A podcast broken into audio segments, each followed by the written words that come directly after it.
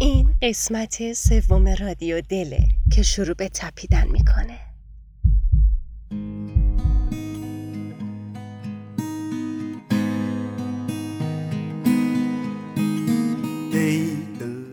به رادیو دل خوش اومدید.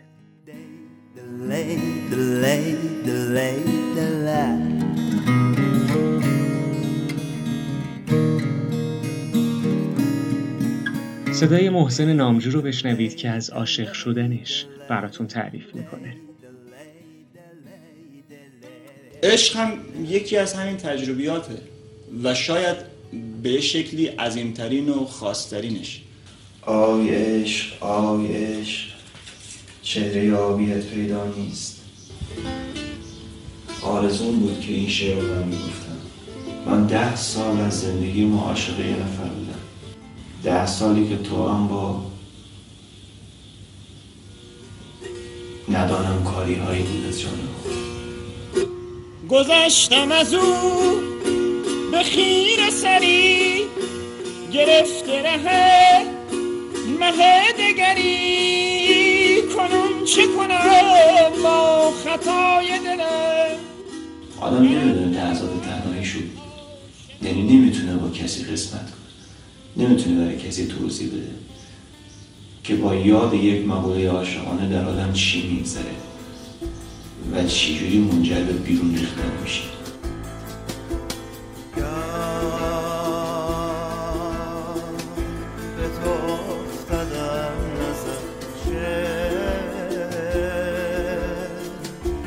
به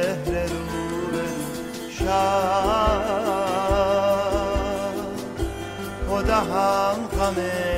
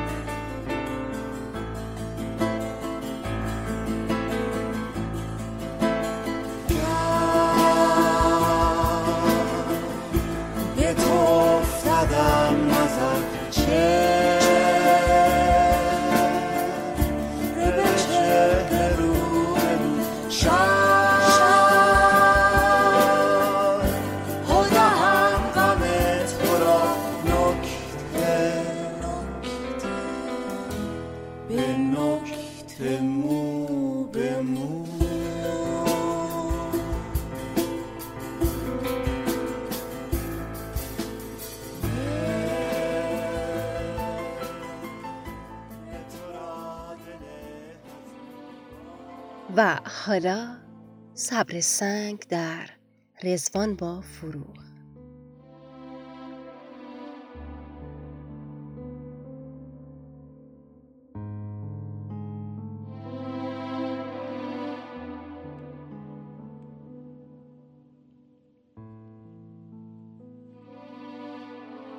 روز اول پیش خود گفتم دیگرش هرگز نخواهم دید. روز دوم باز می گفتم. لیک با اندوه و با تردید. روز سوم هم گذشت اما بر سر پیمان خود بودم. ظلمت زندان مرا می کشت. باز زندانبان خود بودم. آن من دیوانه آسی در درونم های و هو می کرد. مشت بر دیوارها می کوفت. روزنی را جستجو می کرد. در درونم راه می پیمود. همچو روحی در شبستانی. بر درونم سایه می افکند. همچو ابری بر بیابانی. می شنیدم نیمه شب در خواب. های های گریه هایش را. در صدایم گوش می کردم. درد سیال صدایش را. شرمگین میخواندمش برخیش از چه رو بیهوده گریانی؟ در میان گریه مینالید. دوستش دارم نمیدانی. بانگ او آن بانگ لرزان بود که از جهانی دور برمیخواست لیک در من تا که میپیچید مرده ای از گور برمیخواست مرده ای که از پیکرش میریخت. عطر شورانگیز شبوها. قلب من در سینه میلرزید مثل قلب بچه آهوها. رفتی و بی تو دلم پر درده.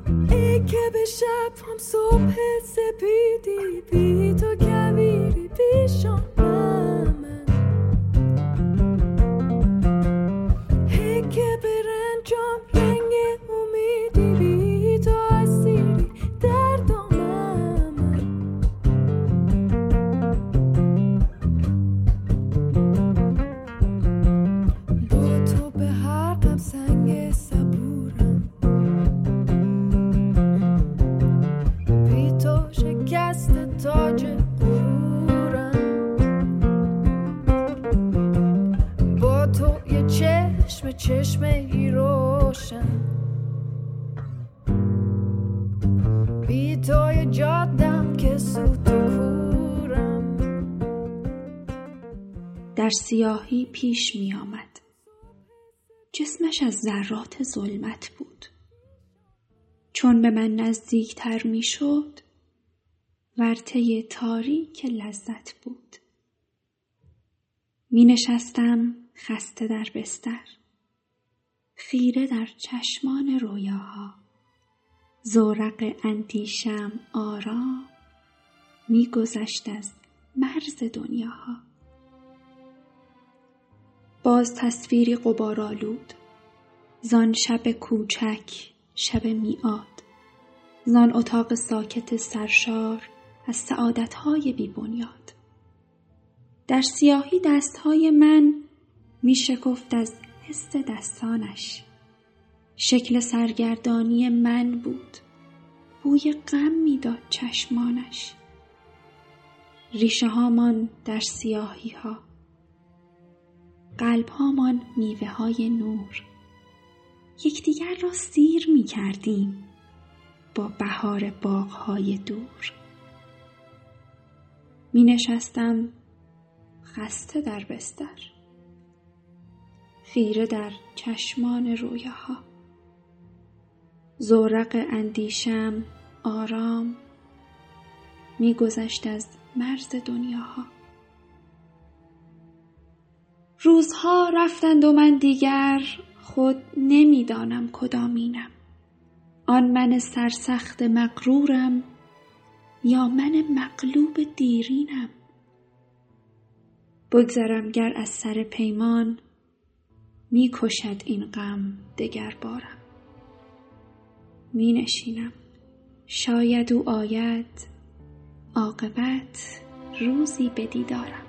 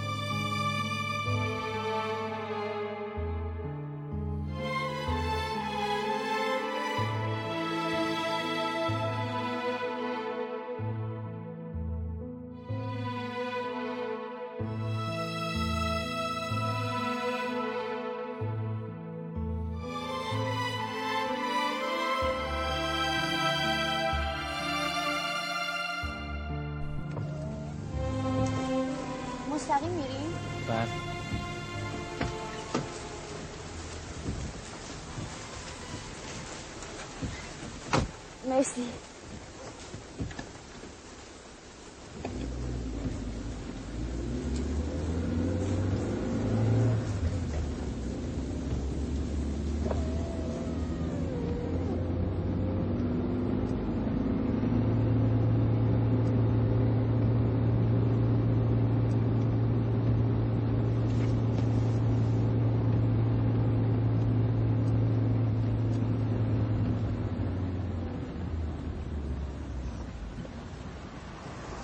مستقیم تموم شد برم چپ یا راست. میگم مستقیم تموم شد کنیم وری برم. مثل اینکه با پیاده شم نه میگم کنیم طرفی برم. نشنیدم چی گفتی میشه یه بار دیگه بگی؟ میگم برم چپ یا راست. مسیرت کدوم داره؟ من فرق نمی‌کنم همینجوری دارم نه اصلا نمی‌دونم الان کجام خب پس چون بارون میاد میشه منو برسونی؟ باش کنیم طرفی؟ برو چپ. باش.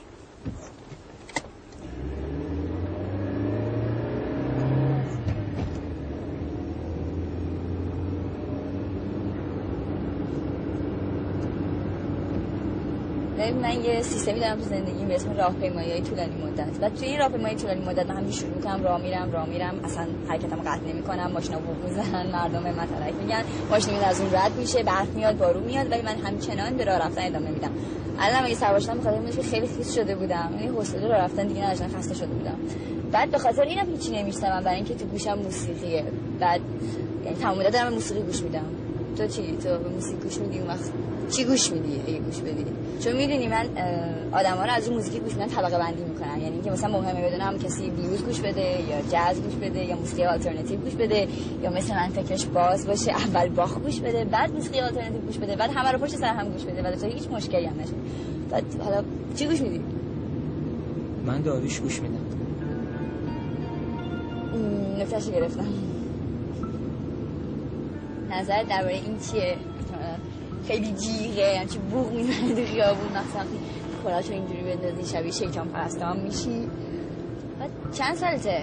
مثلا 18 سالت هستش که پشت فرمون نشستی که یکی مثل منو به کشتن ندی ها؟ بعد من سر چهارو هم برو بله خب حالا مثلا این سکوت چیه؟ من به اندازه کافی تو گوشم سر صدا هست. موقعی که اینا رو در میارم انتظار دارم یه چیزی بیشتر از سر صدا یا سکوت و اینا بشنوم. یه بگو. چی بگم؟ ادامهش بده. اسمت چیه؟ چه فرقی می‌کنه واسه تو؟ خب می‌خوام بدونم. آیدا از این بنزین هم نداری بنزین بزن بچم دور میدون لطفا تشریف ببری سمت راست.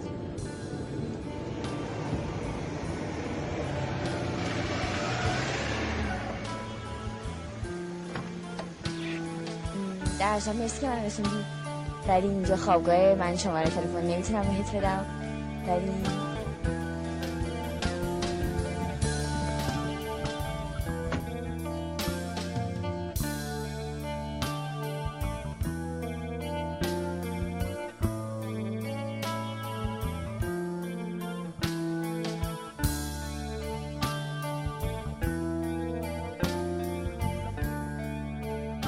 خوش خوش ببینم چی می‌خوای؟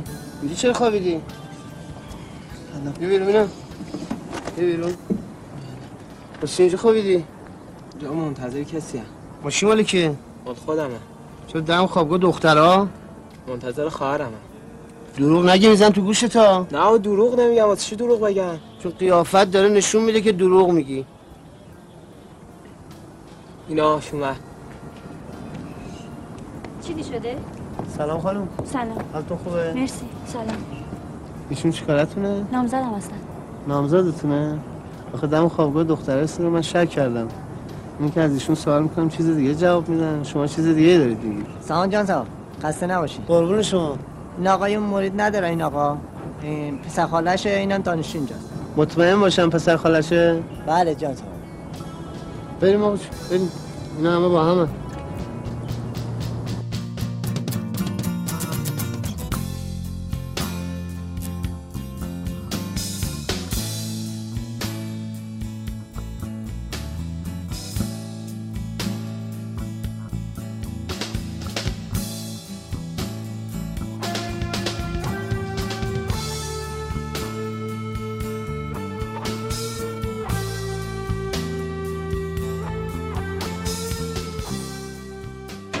شب تو ماشین بخوابیم حالا بریم یه چیزی بخوریم.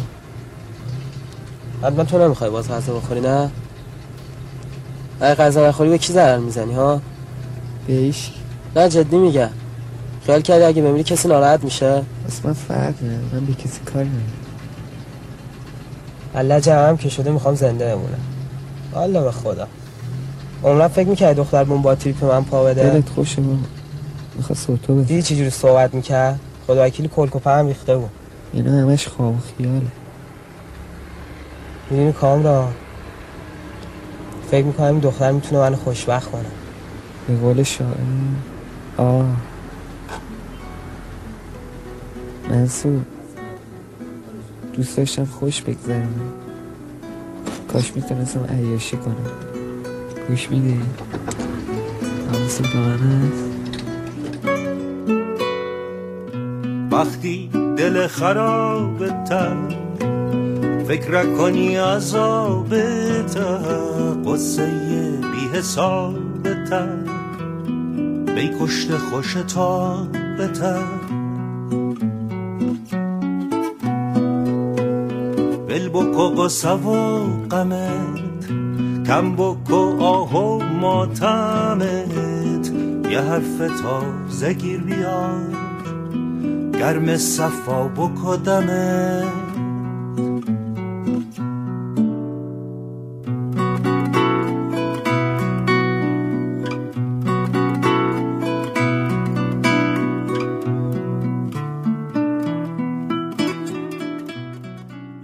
فیلم نفس عمیق رو شنیدید اثر پرویز شهبازی. و در بخش بعدی صدای بهار نازنین رو میشنویم با داستان کوتاه ادای احترام به ایزاک بابیل. اثر دوریس لسینگ.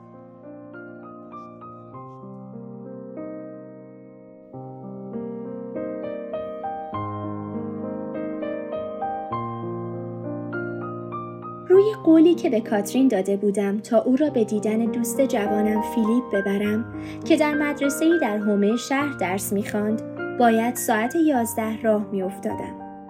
اما کاترین ساعت نه رسید. لباس آبیش تازه بود و کفش های مد روزش هم همینطور موهایش را درست کرده بود قیافش به دخترهای سرخ و سفیدی میماند که کلی از زندگی انتظار دارند کاترین توی خانه سفید مشرف بر سواحل کفالود و گلخیز رودخانه زندگی می کند. کمکم کرد که آپارتمانم را تمیز کنم. با عشق و علاقه که نسبت به خانه های کوچک داشت، معتقد بود خانه های کوچک از خانه های بزرگ رومانتیک ترند. چای خوردیم و بیشتر درباره فیلیپ حرف زدیم که هرچند پانزده سال بیشتر نداشت اما سلیقه‌اش عالی بود. کاترین بعضی از کتابهای فیلیپ را که توی اتاق پخش بود ورق می‌زد. از موضوعات غذایی گرفته تا موسیقی. پرسید آیا می تواند کتاب داستانهای ایساک بابیل را به امانت بردارد و در قطار بخواند؟ گفتم احتمالاً برای او سنگین است. کاترین سیزده سال داشت. اما او گفت مگه فیلیپ این کتابا رو نمی‌خونه؟ طی مدت سفر من روزنامه میخواندم و او را تماشا می‌کردم که موقع ورق زدن کتاب بابیل اخم قشنگی به چهره میانداخت انگار قصد نداشت بگذارد چیزی مانع رسیدن او به آرزوهایش و رقابت با فیلیپ شود توی مدرسه که از آن مدارس مرتب و منظم با شهریه سنگین بود بچه ها قدم می زدند و من در آفتاب آنها را تماشا می کردم. حرف که می زدند خندان به هم چشم می دوختند. کاترین توی دست چپش داستانهای ایساک بابیل را گرفته بود. پس از نهار به سینما رفتیم. فیلیپ نارضایتیش را از دیدن فیلم فقط برای تفریح پنهان نکرد و گفت اینطور وقت گذرانی برای آدمهای اهل فکر مناسب نیست. اما محض خاطر ما رضایت داد. ما هم به خاطر مراعات حال او از دو فیلمی که توی شهر نشان می‌دادند فیلم جدیتر را انتخاب کردیم. فیلم درباره کشیشی بود که در نیویورک به جنایتکارها کمک می‌کرد. مهربانی های او البته مانع از اعزام آنها به اتاق گاز نمی‌شد.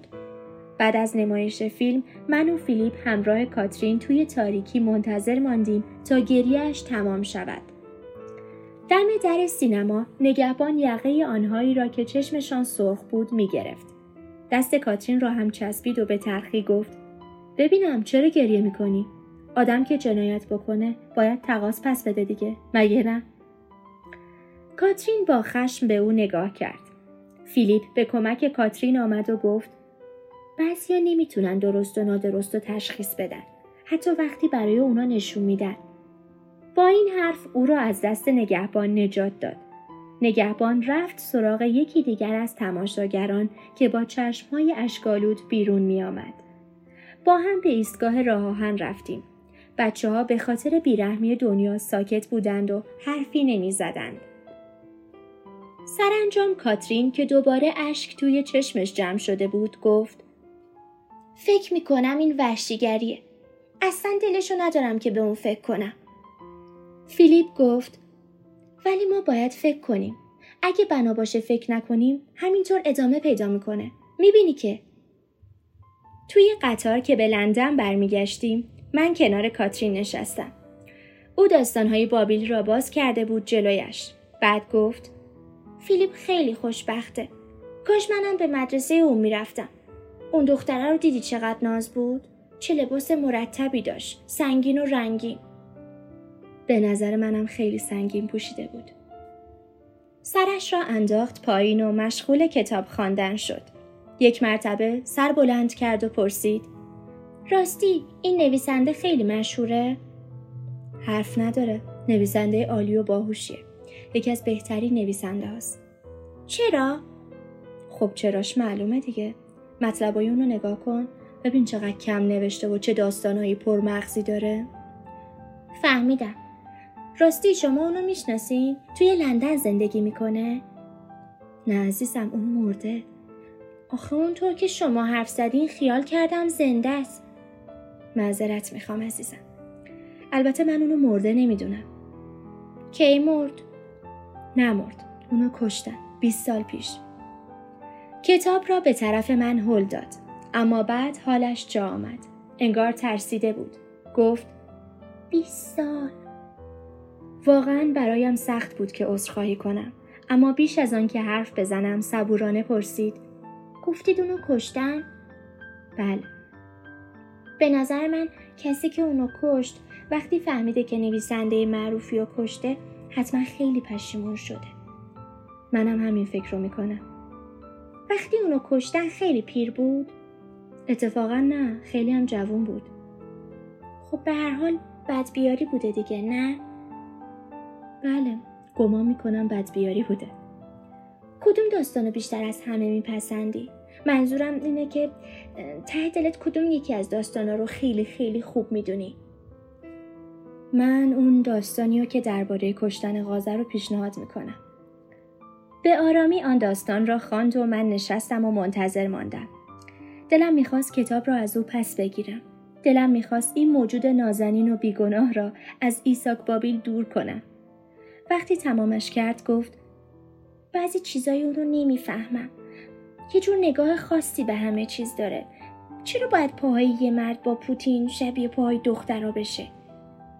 کاترین سرانجام کتاب را سراند طرف من و گفت فکر می‌کنم همش تلخ و غمانگیزه.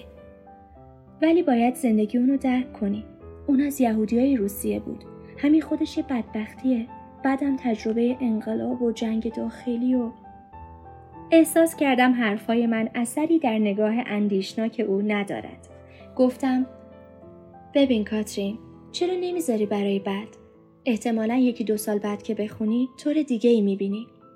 گفت بله شاید اون موقع بهتر باشه. تازه فیلیپ دو سال از من بزرگتره. مگه نه؟ یک هفته بعد نامه ای از کاترین رسید.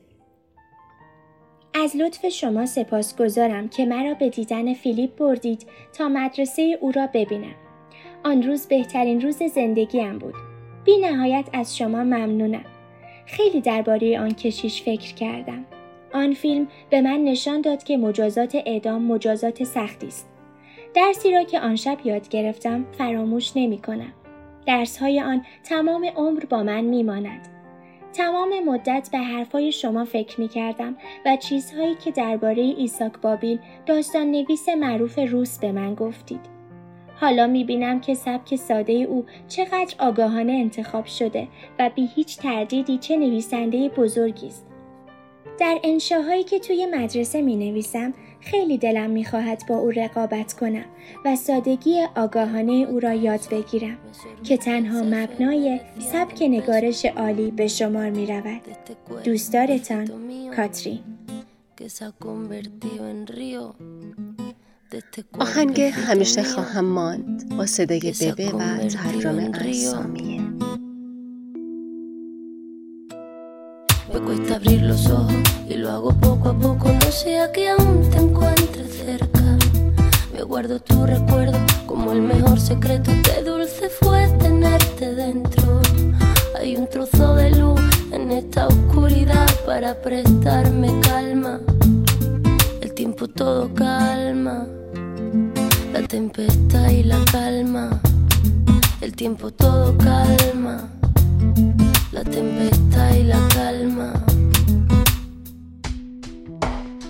Siempre me quedará la voz suave del mar, volver a respirar, la lluvia que caerá sobre este cuerpo y mojará la flor que crece. تو خاطرم میمونی. مثل نفس بارون مثل نوری که تو تاریکی جون می‌گیره و رشد می‌کنه. تو تو وجود من. Sobre este cuerpo y mojará la flor que crece.